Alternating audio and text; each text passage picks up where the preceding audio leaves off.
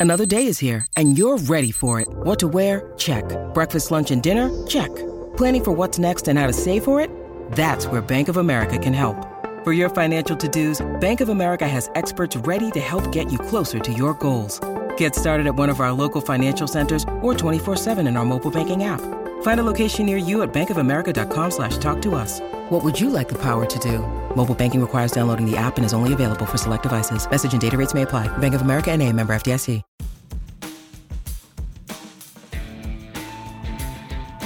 It's the Football Digest Extra Time. I'm Guy Clark. Welcome along as we recap on one of the craziest of campaigns.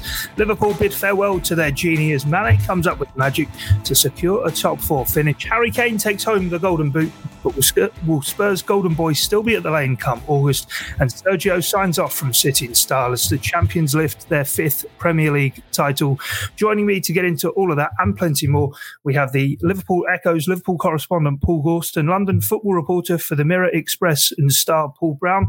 Guys, I hope you're both well. Uh, Gorsty, I'll come to you first. And in terms of the final day, there was obviously drama to be decided. The Champions League places, Liverpool in the end finishing third, but crucially as well, supporters in attendance and 10,000 at Anfield. What was the uh, the experience like? you know what? It, it, was really good. It was a game that I've been looking forward to for, for weeks, really, even when it looked like Liverpool weren't going to have too much to play for just because of how um, just soul destroying almost at times. I mean, I've, I've been been making plenty of gripes about how bad it's been this season with no fans in, and, and sometimes you feel like you know first world problems. You know, you're getting to cover these these big games and, and you know huge world stars, you know, across football week in week out, and and you're sitting there moaning about it. But I, I think I think kind of grumbling to your peers and your colleagues, they can kind of get where you're coming from. But when you're moaning to your mates or whatever, and they're just they're just like, you know, grow up, you're getting to watch Liverpool every week. But uh, it was it was a really difficult season with with no fans in. Um, you know, just it just felt like a training game every three days, and, and there was no intensity, and there was no kind of just no spark to it. So, um, knowing that there was going to be ten thousand fans inside Anfield for, for a good few weeks uh, meant that I was really looking forward to it. And um, given the 1500 to 2000 that was in over December, I knew kind of the impact that they were going to have. Um, and, and so it, so it turned out to be. I mean, um, several of that Liverpool team yesterday just looked totally transformed by having a, a, a, crowd behind them, cheering them on.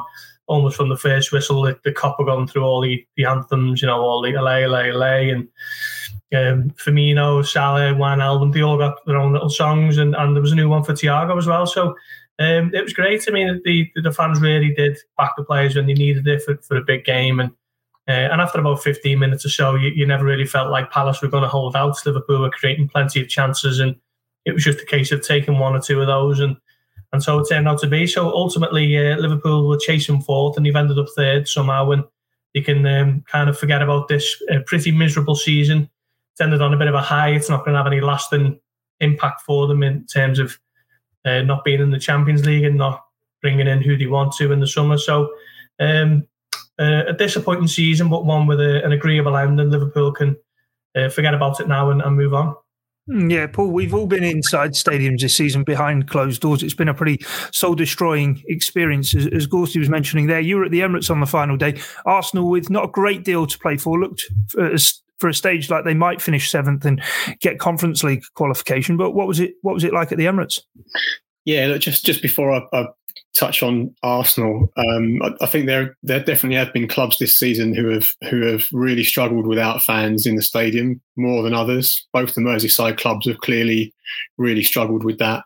Um, and there probably have been some clubs who may actually have benefited from it slightly. I, think probably West Ham, you could argue, it might even have been a, a, little boost for them. They didn't have fans in there because you know there's been a lot of protests about the owners, um, and, they are just generally a, a fan base that that can sometimes get frustrated quite quickly and, and turn on the players. So, you know, that, that may have helped West Ham. I don't know. Arsenal yesterday was a very strange experience. Um, there are still fans there, obviously, who hate the, the American owners, and there were protests again. Um, I don't think um, a lot was allowed through the, the turnstiles in terms of you know, banners or, or the rest of it, but a lot of them brought homemade sheets of A4 paper and, and little placards they'd smuggled in under under coats and in, in bags, etc., and, and, showed their displeasure at the end. Um, Arsenal won, played quite well. Nicolas Pepe with, two goals, fi- finally showing perhaps why they paid 71 million for him, which I, I, guess was not to get in the Europa Conference League, but you know at least he showed up in, in that one. Um, but by the end, the atmosphere was a bit odd because the fans were pleased to be back, obviously, and they did cheer their team on. They did celebrate the victory, and they, they were happy with, with all that. But you know, the elephant in the room was they they hate the Kroenkes, and the signs came out pretty quickly after the final whistle. So there was a, a big group of them in, in one corner doing the anti-ball chants while the players were coming out to do the, you know, the, the post-match walk around, which was a bit a bit odd, you know. And then Gabriel loses a tooth getting elbowed while they're trying to give David Luiz a send off. It was all just very strange. But you have to say for Arsenal, I mean, people have described it as the worst season for 25 years, and, and because they're not in Europe, that is a, a, pretty massive failing for Mikel Arteta. He's had a lot to cope with over the last few months, so there might be some mitigating circumstances there. But I, I think, in a way, and I said this in, in my match report, um, all the fury against the the Kroenkes, and justifiably so for the, the nonsense of the the Super League and you know various other things that fans have a right to be upset with, as, as in a way kind of taking a little bit of the heat off Arteta because he's a relatively new manager. Obviously, as an ex Arsenal player, he's going to get probably a little bit more patience than than others might, and he does have a trophy in the bag, so that's all helped him. But this season has been pretty poor, and, and to be trying to scrap away for a European competition that most people at Arsenal don't want to be playing in and failing on the final day is a pretty miserable end to the season for them. Um, the other thing that people might not have, noticed about Arsenal is actually chaos trying to get into the ground yesterday. Um, I was told afterwards that um, Arsenal had, had, chosen a new stewarding team for the game. So the security was run by a completely different firm, and they just didn't really seem to know what they were doing. All the roads around the ground were closed off. So it was more of a, a fortress than the Emirates has been for most visiting teams all season. Um, and there were just queues of cars of fans trying to get in on, on the main road, backed up way past the lights, past Holloway Road tube. And, and some of us didn't even get into our seats until the game had started. So I think that that needs looking at for, for next season. And some of those fans probably weren't too happy to have arrived so late and, and not being allowed in, basically. But just in general, a strange atmosphere, I'd say.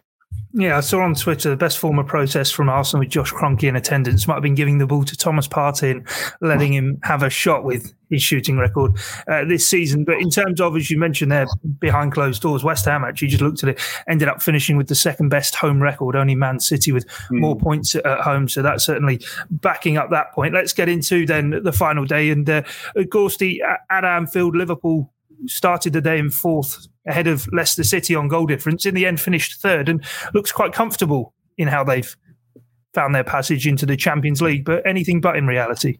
Yeah, yeah, definitely. I mean, Liverpool had to win eight of the last 10 games, 10 game unbeaten run, you know, a couple of draws in there as well, and, and picked up um, 20, I think I seen on match of the day last night, 23 or four points, yeah, 20 um, from the last 30, which is, you know, incredible, really. Uh, Liverpool were really struggling around about mid March. You know, that defeat to Fulham was the sixth successive defeat in Anfield, which is the first time that that's ever happened um, for a Liverpool Football Club, 129 years of history. Shows you how bad it has been at times this season at Anfield. Um, they were the only 60 lost all season. They just happened to be, you know, on the spin. Um, incredible, really. And as, as Paul mentioned, know, um, some teams have really struggled without fans. Liverpool and Everton uh, probably first and second in that list. Manchester United have done it as well. I think Leicester have had a tough time without fans. Um, so uh, getting getting the ten thousand in there yesterday was, um, was was a massive boost for for the players, and, and I thought Sadio Mane more than anyone looked like he he benefited the most. You know, he's been well off the boil for, for a while, to be honest. I know he scored against Leeds um, and someone else quite recently. Um, they're all merging into one at the moment, but he hasn't been anywhere near you know his world class best for, for a while. You know, certainly in 2021 and uh, almost from the first whistle, he just looked like he was he was sharp. He had a spring in his step. Um, and so it turned out to be with his, with his two goals. You know, the first one was was vital, wasn't it? You know, bundling it in at the back post, and he's actually finished a, a fairly disappointing season with 15 goals, which, which isn't a bad return at all, really. So um, I think next season, when when fans are in, hopefully um, more regularly and, and, in larger numbers, we'll see um, a Liverpool team very unlike the one we've seen in, in the early going of 2021. The likes of Thiago Alcantara certainly finding his feet at the moment. Um, players coming back from injury, Van Dijk, Matip, Gomez, you know, they're going to be getting in a new centre back, whether that's Kabak or, or someone else. Um, so plenty of positivity going forward for Liverpool, which is something that few people predicted, you know, just just six weeks ago. So um, yeah, all, all, things considered, you have to look at this as, as a bit of a successful season for Liverpool, given how how bad it was looking just a few weeks ago.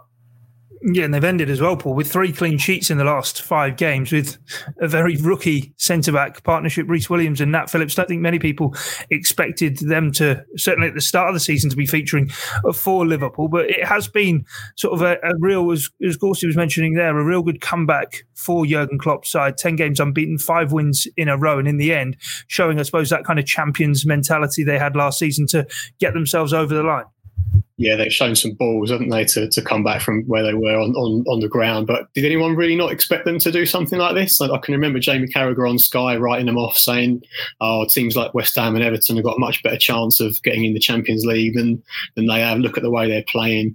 And I remember thinking, even then, you know, that this team has still got some legs in them. I wouldn't I wouldn't count them out this early at all. Um, brilliant run, but let, let's face it, all those other teams around them basically failed, didn't they? Failed to take their chance. They, have all slipped up in, in some way or another. They've all opened the door, and Liverpool have stormed back through it. So well, well done to them. But you do have to look at what happened to, to some of those teams. I mean, Leicester will be absolutely devastated, won't they, to lose out the way they have again. Um, having been in the top four for so long, you could argue that they're, that they're a team who really would have deserved to be in the the Champions League again. Um, and, and, even Chelsea, I think Chelsea are, are, lucky to have squeezed in in the end. I think Tuchel made a couple of mistakes with his team selection, took a few games a little bit too lightly, and thought that Chelsea would just be able to be able to roll those those teams over. Rested a few players when he when he shouldn't have, and it almost cost them. Um, and, and, the teams below, you know, I mean, even Everton had it in their own hands to finish in Europe at, at one point and have, have, catastrophically blown it with what three wins in, in the last 12. Spurs collapsed, lost the final. Arsenal, they won their last five games, but basically too little too late. There, there's a lot of failure in the league this season, which made the last day dramatic and, and interesting. Um, and, and, we have the top four that we do, but um, it, it's ironic that from a, a point where it looked like seems like Leicester and, and West Ham might again gate crash that party at the top. We're left with the teams, you know, with massive budgets all going back into the Champions League. And you have to say, for football, is that necessarily a good thing? Probably not. Yeah, the same for last season, who made it, making it again. Before we get on to the failings of Leicester City, uh, Gorsty, in terms of more sort of drama at Anfield, 12 minutes to go, Georginio Wijnaldum substituted, 237th, and looks like a final appearance for Liverpool after five years at the club. He's been an absolutely stellar signing for Jurgen Klopp and emotional scenes at the end. It was. Uh, it was always going to be that way, I think. Um, he, he was desperate to stay. Um, we, we, have written that on, on the Liverpool Echo site, you know, quite a few times. And, and his comments after the game were, were quite intriguing, really, where he said, you know, he would have loved to have stayed, but um, it hasn't quite worked out that way. And, and it's a shame, really, that Liverpool are letting go someone so important um, on a free transfer. You know, Sunday's game was, was his 51st appearance of the season, which is, you know, remarkable, really, considering that this is a player coming into the final days of his contract. He was actually captain yesterday. Uh, he's one of the, the, four captains, if you like, in this Liverpool squad alongside Henderson, Milner, and Van Dijk. They're, they're almost the leaders of this squad. And Liverpool are, are letting him walk away on, on a free. Um, you know, he's going to be an absolute steal for someone in, in, this market. When you think of teams are going to be um, awash with too much money, there's, there's to, only going to be a handful of teams who can operate as close to normal as possible this season. So for for Gini Wijnaldum to be going as a free agent, he, he can have his pick, I'd imagine. His agent's been making noises about Bayern Munich, and there's obviously talk about Barcelona. Um, Liverpool could find themselves in a situation here where he could go to Chelsea or he could go to Manchester City, it'd certainly be a valuable asset for them. So um, this to me is just a just it's going to be a big mistake for Liverpool. I'm not too sure what the intricacies are of it behind the scenes, but um, from what I gather, it's a case of he wants to be kind of remunerated with something that he feels befitting of his status in the squad, and, and Liverpool, um, whoever is negotiating these kind of things, don't see it the same way. Um, but you've only got to look at his importance to Klopp and, and how Klopp highly rates him to think that he's he's as, as important as anyone in the in the squad. So um, it's it's just a um, sad situation that's come to this, and Liverpool are going to be um, pouring for it, and it's going to cost them easily 30 million plus to, to get anyone there as as adequate as replacement as as they can. So it's um, yeah, it's a it's a rare misstep for Liverpool uh, on on this situation for me. Yeah, Paul, what have you made of it? When he signed from Newcastle United five years ago, I don't think many people envisaged him doing quite what he did do for Liverpool. Scored in two separate Champions League semi finals, helping Liverpool to finals. And as Gorsty says there, he's just going to walk away on a free. Um, I can remember a lot of Liverpool fans being pretty upset with that signing, pretty un- underwhelmed and, and, and, basically unimpressed. And uh, I think they've been proved wrong, haven't they? Because he's been a, a, magnificent servant for Liverpool. Um, it, it's obviously not the reason why they why half their season was was woeful, but the way that that midfield has changed um, has definitely had an effect on on Liverpool and, and, the way they play in their season because the three of them um, over the last few years were, were, basically key to everything Liverpool did. They allowed the other players to win them games. It was just a perfectly oiled machine, really, that those three in midfield, and a big part of that was Wijnaldum. So it does, on the face of it, seem pretty strange they'd be willing to let him go. Um, when a player leaves on a free and runs his contract down, there's always something going on behind the scenes that means that the, the is not happy.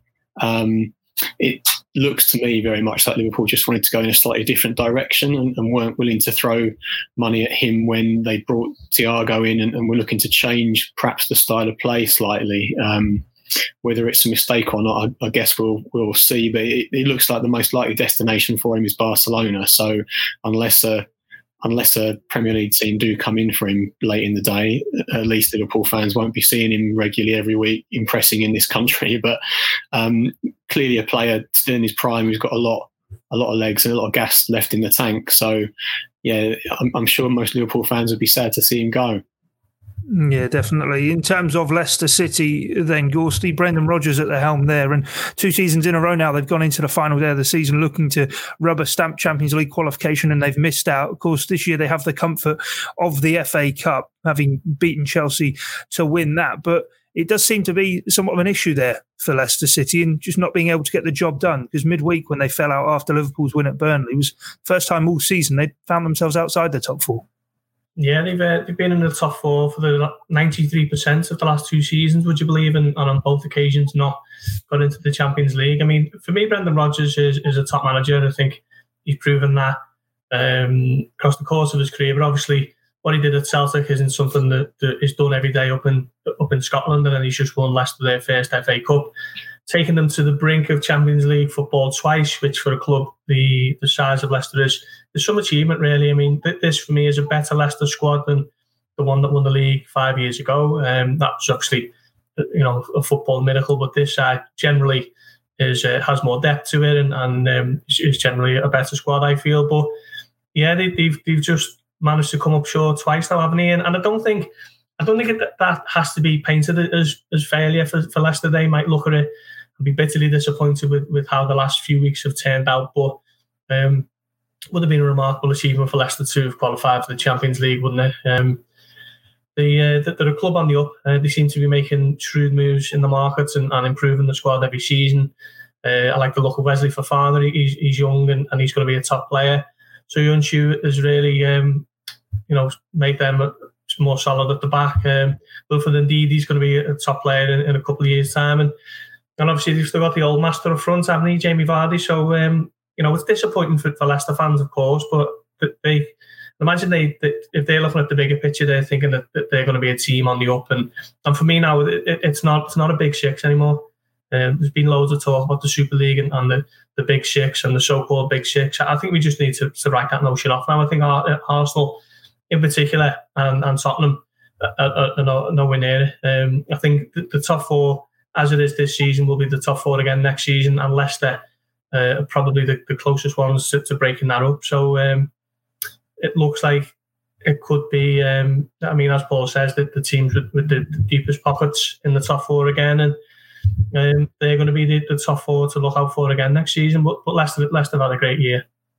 Yeah, you referenced it before, Paul. It was all in Leicester's hands really just a few weeks ago, but one win in their last five. It's allowed Liverpool and Chelsea in really. And I suppose the issue for Leicester is squad depth, isn't it? And during the course of the summer, just trying to beef up the numbers that they have available. Because after Harvey Barnes' injury and James Maddison, when those guys are out for a period of time, that's when Leicester seemingly look as though they struggle a bit. Partly, yeah. Um, they're going to have a long term problem trying to find the, the eventual replacement for Vardy as well, aren't they? I mean, the guy's not getting any younger and is still the, the key, really, to them doing anything. Iheanacho's been brilliant at times this season, um, but they're going to have to find a long term replacement to come in for Vardy, and that won't be easy to do. I still think ultimately Leicester were massively unlucky with the way the fixtures fell towards the end of the season. Um, to have to play the team you've got in the cup final straight afterwards was obviously I think that had a massive effect on on Leicester because having lost the cup final, Chelsea were just obviously so determined to get their own back and and seeing um, you know, the, the controversial uh, celebrations in the dressing room when the pennant was thrown on the floor clearly wound up a lot of the Chelsea players. And I went to that game at Stamford Bridge, and you could just tell they were absolutely at it from the first moment. It's, it's the, the most on it I've seen Chelsea all season. That just not that just would not have happened if they hadn't played Leicester and lost at Wembley in the way they did a few days earlier. And uh, from right from the beginning, I, I just thought there is no way Leicester can possibly win this game. They could they could have the game they they could have their best game of the season, and Chelsea are still going to win this game because they just look absolutely determined to to get one over on them. So I think they were massively unlucky that game came when it did. Um, also, the, the fact that Tuchel rested some players before the the cup final put a little bit of pressure on them in the league, and they knew that game was an absolute must win. Whereas Leicester probably thought, well, if, we get a draw here, we're still we should still be all right going into that one. I, I think personally. Um, so the, the, timing of that has really hurt them. They've had a lot of injury problems, but a lot of their rivals could say the same thing. I mean, you know, Liverpool, I'm, sure, will be the first to, to, complain about that. They're not exactly the only team who, have lost a lot of key players either. And I think maybe sometimes we underestimate Leicester's depth. Um, if you look at the teams with with bigger budgets below them who finished you know well below them even your sort of your Spurs Arsenal and, and Everton's who want to be in that that group challenging for the top four. You want if you want to compare the squads there you could argue that in, in many positions that Leicester are much deeper than, than them even though they've spent a lot more money. The, the, the quality is um, not much different to be fair is it? So you know you could say losing people like like Barnes and, and Maddison for any stretch of time is going to massively hurt a team like Leicester. But I, I, don't think it's. I don't think we should underestimate them. I think there is a lot of a lot of quality in that whole squad, and they found a, a way to win the cup final, which is not a bad consolation prize. I just think. Did that distract them a little bit at the end of the season? Did, did it take anything away from from the league? Would they be in the Champions League if they hadn't had to compete in the cup final as well? I, I wonder about that. Yeah, definitely. Paul, I'll just stay with you in terms of Chelsea then getting uh, fourth on the, the final day and three defeats in four now for them. I think it was two defeats in the first 25 under Thomas Tuchel, but one of those was that Champions League uh, second leg with Porto in which they were already leading as well. So are they now in a bit of a wobble and a bad bit of form ahead of the Champions League final, or do you think it is a case of concentration has just shifted towards that? I wouldn't say that concentration has, has shifted. I mean, ultimately, finishing in the top four is the minimum requirement for any Chelsea manager. And, and Tuchel knew um, as soon as they had a, a, a, dodgy spell that his, his job would be talked about again suddenly, despite getting them into the Champions League final.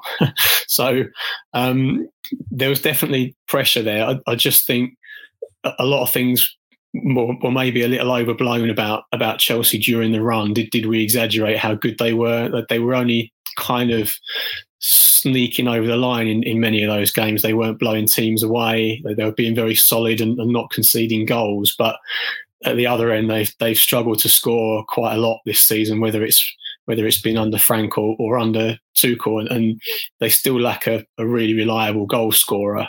Um, Werner is incredibly hit and miss, always offside, and does tend to run with his head down a bit and you know doesn't have a great awareness of, of what's around him. I don't particularly think that Kai Havertz is the answer playing as a false nine either. It's a, a good role for him because he gets to roam around and, and, be involved in the play and he gets lots of touches. But is he a ruthless finisher? Is he someone who's got the vision to to find someone to play that killer ball? It hasn't really worked out that way. The, the games he's played there, it's been other players who, who've you know come up big with a with a a winning goal or, or creating a big chance. It hasn't been Kai Havertz. Um, so I think they've got they've got issues, but don't underestimate just how massively important it was for them to sew top four up in, in the on the last day. Because to go into the Champions League final knowing you don't have to win it to be in the Champions League makes a huge difference. They can there's a little bit of pressure eased on Chelsea now, and I just think we shouldn't read too much into their recent form and, and, those defeats that they've had because if you look at how they've played against City lately, they do seem to have a just a little psychological edge there. Tuchel's found ways to beat City, and I think in some of these last games, he's been experimenting with things that he's deliberately chosen to do because of this Champions League final. I, I don't think for a minute that Reece James would be playing as a third centre back unless he had that in mind for the City game. And I think do, doing that the way he did was a bit of a risk. I mean, he, people said, "Oh, he, he's done that in the, the cup final because of." Um, the pace Leicester have on, on the mm. counter attack, and, and, maybe that's fair. But I think I think he had one eye on, on the Champions League final there too. So there was an experiment going on even in the in the FA Cup final for me. And, I don't think that game is cut and dried at all for, for City. I think that's going to be a very tight game that could be decided just on one mistake or or one moment of magic. So I wouldn't read too much in, into what's happened to Chelsea over the last few weeks. I think that game is right in the balance. Yeah, no, definitely. And, and Gorsty, on that, the, the, two meetings the clubs have had since Thomas Tuchel's taken over at Chelsea, they have won both the FA Cup semi final and the league meeting at the Etihad, albeit Man City were very much the dominant side in that game. And I suppose City will go into the game off the back of beating Everton 5 0 with their tails up and uh, wanting to settle a score and finally get their hands on the Champions League trophy. Yeah, I think so. But uh, I agree with Paul. I do think there is something about the way Chelsea have approached. Um, games with Manchester City that they, they do seem to be able to, to have, have their number a little bit. I mean, it's it's remarkable really that Chelsea are, Chelsea could be champions of Europe this time next week, and and um, the top scorer is Jorginho. With, is it seven or eight, and they're all penalties. Um, yeah. they, are absolutely crying out for a, a proper striker on the team. And for me, hasn't really struggled. I think he is. He looks to me like Fernando Torres when he was at his lowest ebb, just kind of short on confidence, high on pace, uh, and not a lot in between. Really, um, I do think they need to address that in the summer, and and of course Chelsea being Chelsea, they'll have the money to be able to do that. So whoever, um, you know, Harry Kane, did, did they mention that one? Erling Haaland, there's certainly strikers who could be on the market for Chelsea if um, if they flex the financial muscles. But yeah, I think. Um, I, I agree with a lot of what Paul said there. I mean, Reece James for me is a is a Trent Alexander-Arnold Mark II, isn't he? I, I don't see him uh, um, as a specialist right-sided centre back in a three. I think he's a right back by trade, and, and that's where he's going to be at his best. So um, it's going to be interesting to see what happens with this Champions League final now. City absolutely flying, aren't they? Um, they're, they're, another team, I suppose, who haven't been overly reliant on on a pure number nine this season. Of the um, Ilkay Gundogan's their top scorer with twelve or thirteen. So um, yeah, it's it, it's going to be it's going to be a fascinating one, and, and um, it's a tough one from a Liverpool perspective. It's it's a Sophie's choice of who you want to win this. You know, can they both lose? Unfortunately, someone is going to have to lift this European Cup, and uh, Liverpool fans aren't going to be happy with whoever it is. But I think probably Chelsea is the lesser of the two evils from from their fans' perspective. But um, as a as a kind of tactical um, battle, it's going to be a really interesting one, isn't it? Two of the uh, two of the best tacticians in, in Europe going head to head, and uh, I, I, think City might just might just nick this one. I think it's finally finally their time, and, and it might be uh, City who win the uh, Champions. Well, they'll be going for the treble, won't they? So, um, how how about that for the season? Yeah, second treble in three years after the domestic treble in 2019. Three titles in four years in the Premier League as well, Paul. It sort of begs a question who can stop Manchester City, but Chelsea may be offering the best clue to that thus far. And it will be the final game for Sergio Aguero as well. He was given the send off at the Etihad after the game. 10 years at Manchester City, 184 Premier League goals, the fourth most overall, and the most by any player at a single club. He's been an absolute legend of the Premier League era, hasn't he? What a player, yeah. I mean, the the, the goal to, to win the, the league will be remembered forever, won't it? All, all over all over the place, all over the world. Um, just a phenomenal player who could score all types of goals, both feet, you know, with his head, amazing little darting runs, movement was was brilliant. He, he's still got some life in him too. I'd, I'd, like to see. I mean, if he ends up at Barcelona, what what, what he could do there. Um, we'll miss him in the Premier League, but he hasn't really played much for City, has he, for, for quite a long time. So this was always kind of on the cards, and it's it's good they gave him a, a the send off they did. I suppose um, you know City fans will will have enjoyed the goals. Everton fans will, will not the way that that game ended. Um, but huge servant to the club, and I have to say on on the, the final and, and City, I, I genuinely thought weeks and weeks ago that the way Pep had changed it um, and was able to grind these results out with basically the, the stingiest defence virtually in, in the whole of Europe. Um, nobody really saw that coming. And I do think that has given them their best chance possibly they'll ever have to win the, the Champions League this season.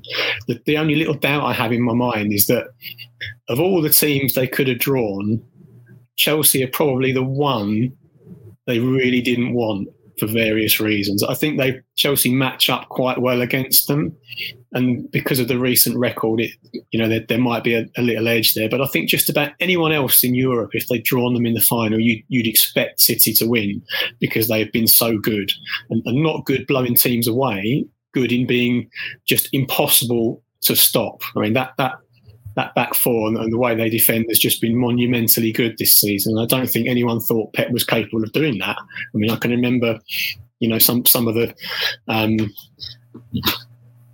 more controversial pundits perhaps suggesting that months and months ago that Pep needed someone like a Sam Allardyce to come in there and coach his back four, amongst the more ridiculous shouts I've ever heard in in football. but, but you have to remember just how how bad they were defensively for a long, mm. long time. Even in, in the seasons when they were blowing teams away, it was still about trying to outscore the opposition. And in Europe, that's very, very hard to do and, and to consistently get right because eventually you, you come unstuck in a game where it's tight and the pressure's on and you find it hard to score. And I, I think Pep's realised that. I think the last few eliminations in the Champions League were all about City being a bit too cavalier, a bit too gung ho, just expecting to use their their superior quality and, and blow a team away, and it didn't work which is why they always slips up. He changed it completely this season. Dias has been a massive part of that, but it's also the game plan. Pep's changed the way they play. They're much more conservative and they respond and react quicker when they lose the ball in, in bad areas. So I think the way he's changed the setup and the the style of play gives them a, a, massive chance to win the Champions League this season, which is basically what City always wanted to do. That's why Pep's there. He's not there to win the Premier League, really, is he? He's there to win the Champions League. He's there to put them on the map as a world name. Um, but my only slight doubt is I think they would have preferred anyone but Chelsea because Chelsea is the one team you just think might cause them a problem in the final. So before Chelsea got there, I thought this is City's to lose this year, and, and it, it makes the final more interesting for me. No, it definitely does. Before we wrap up, then let's get into the Golden Boot winner, also the Playmaker Award winner as well, Harry Kane. 23 goals, 14 assists, scores the outright winner of both, just the second player to win those both outright since Andy Cole in 1994. He's been some player this season for Tottenham, Harry Kane, and uh, well, he's obviously made noises about wanting to move on, and you can understand why, given the numbers he's put up in not a great Spurs side. Yeah, unbelievable. Uh, World class, elite level striker, isn't he? Uh, squeezes so much, so much from himself, and, and his um, his goal yesterday was was some strike, wasn't it? On the volley, the way he just gets that the connection on it, kind of gets his hip over it almost, and, and makes Kasper Schmeichel. It was a superb strike that probably not um, too many other strikers in the Premier League would be able to to execute. Um, but yeah, he's been unbelievable this season. Um, him and Son at times have really dovetailed superbly, and um, he's well within his rights to, um, to, to to look for pastures new. I think the only problem for for him, I'd suggest, is it's probably not the right summer to be looking for a move that's going to be upwards of 120 million plus. Um, teams are still struggling from the playing an entire season behind closed doors. There's probably only um, three teams I'd suggest um, in football who can afford them. One's Paris Saint Germain. He's not going to go there, is he? The other two are Chelsea and Manchester City. Um, do City need him?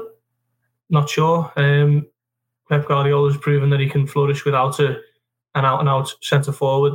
Chelsea certainly, as, as I mentioned there, for me, could, could do with a, a top striker, and, and that, that does seem to fit the bill. But I, I, I just don't I just don't see him leaving this summer. I think he, he obviously wants to, but um, I think he might be forced to hold on another twelve months. By then, he's what will he be then? Nearly twenty nine, possibly. Um, he, he, might have just left it too late. He, he, possibly should have been looking to do this two or three years ago, and um, he deserves to, to, to finish his career with big trophies because he's one, he'll go down as one of the best strikers in the Premier League. And I think if he does move to City, Alan Shearer's goal goal tally is seriously under threat. But um, I'm just worried for him. This might be a little bit, you know, too little, too late for him, and um, he stays another 12 months and, and he finishes with nothing to show for, for the season again at Tottenham. Um, but there's no, no doubt about it. He's a, he's a superb striker. Yeah, he's 94 now off Alan Shearer's Premier League record, but signed a six year contract three years ago. Paul Gorsty was saying there he's worked ever so hard on his game to squeeze what he can out of it to be the best player he can. He's going to have to work ever so hard to get himself out of Tottenham this summer, isn't he? It's a problem for him, that contract. Um, I, I know why he signed it, and I'm sure he believed that Tottenham were going to take the, the, the, next step when he did. So you can't um, you can't argue he, he, made a mistake and that his game plan has, has it's since backfired on, on, his game plan or anything.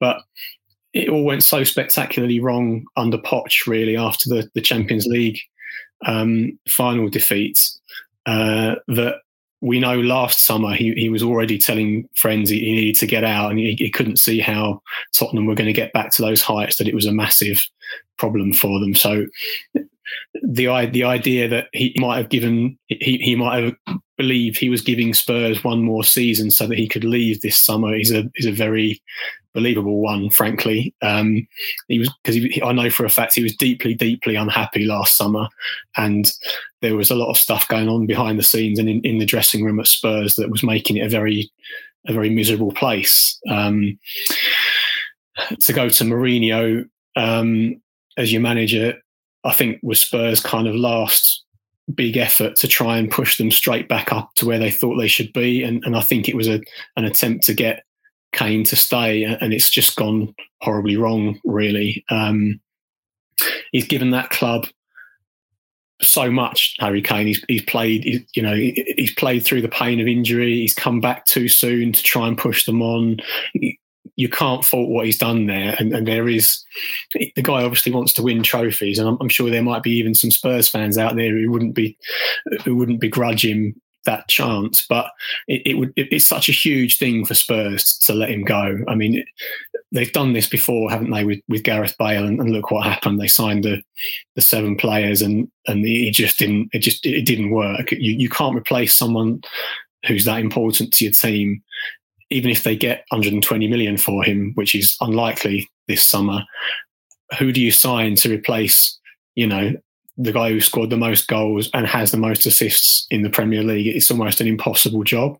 Um, the thing about Kane that, that people don't always appreciate sometimes, I think, is that if you think back to that Champions League run, I think that's where he really he really came into his own, which might seem a strange thing to say when the guy can score 20, 30 goals a, a, season on a regular basis in the in you know what many would claim is the, the best league in the world. But if you look back at some of those games against the really top level clubs they played, Spurs, um, what most impressed me about Kane was that he'd go without the ball for for 10 or 15 minutes against you know a team who who were dominating Spurs in, in those matches, a really quality high class top European team. There, was, there were several of these games if you look if you look back, and then he'd suddenly receive it and he'd take two touches and do something world class. Not always something that makes you go, wow, look at that. But he, he would just find exactly the right thing to do at the right time. And that to me is, is a sign of someone who's a cut. You can score 30 goals a season in the Premier League and be amazing, right? But that is another skill, another string to your bow that a lot of players don't have to be able to to go without the ball for that long and then suddenly do something like that that's amazing. And that's the difference between some teams winning big games and not winning them because you can be a prolific goal scorer, but you can be scoring three or four against the lesser teams in the Premier League or, you know, your teams from Latvia or, or Lithuania in, in, the Europa League. It's when you come across Real Madrid and Barcelona and, and Bayern Munich in the Champions League. Can you take that one chance? Can you do something special when you haven't had the ball for, for 10 minutes? Harry Kane can. And, and sadly, he's not going to get the chance to do that with Spurs. They're not in the Champions League next year. They look a million miles off qualifying for the Champions League this year. I can't see that there's going to be another massive spend this summer for him.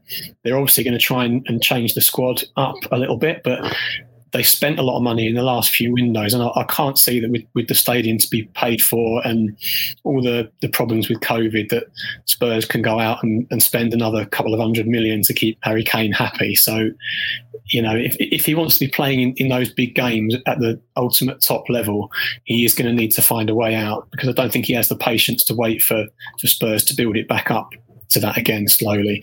The strange thing is, it seems pretty clear he wants to go to City. And if you were Harry Kane and you had a choice of all the, the clubs in the Premier League who could afford you, you, obviously you would choose City. You're almost guaranteed to win trophies, aren't you? And for someone who who really wants to do that, it's the place to go. But I actually think, in a strange way, he's a better fit at United. There is something about the style of play at the two clubs and the the way those two clubs are set up that I, I think Harry Kane would somehow thrive better at United than he would at City. I'm, I'm not sure he's a natural fit for Pep's way of playing and in that system. And Pep has said he's on record publicly saying that they won't spend huge amounts of money on a striker. Look, it's clear that he's trying to muddy the waters there a little bit, and they are genuinely in for Harry Kane. But I think that it's, it's not guaranteed to be a success that move. A lot of people think, oh, it's Harry Kane. He's the, the best striker in the Premier League. Going, if you go to the best team, of course it'd be brilliant. I'm, I'm not totally sure that is that is exactly the right fit. He'd have to learn a completely different new way of, of playing going to, to Man City. And I know Harry Kane can do that. I'm just saying it, it, it would take a little a little bit of work for it to to be right. And, and I'm not saying he should go to United. I just think naturally, as, as the kind of way they play and, and the way they set a team up, it might be a better fit for him. I'm not sure mm. United can afford no. him either, but you know that's. that's no, I get the point you're making there. No, that's uh, I completely agree. Well, uh, that's it from us for this edition of the Football Digest Extra Time. There'll be plenty of podcasts to come across the course of the summer here on the Mirror Football YouTube channel and across the Football Digest podcast feed. But from Paul Brown, Paul Gorst, and myself, Guy Clark, thanks for your time and your company. It's bye for now.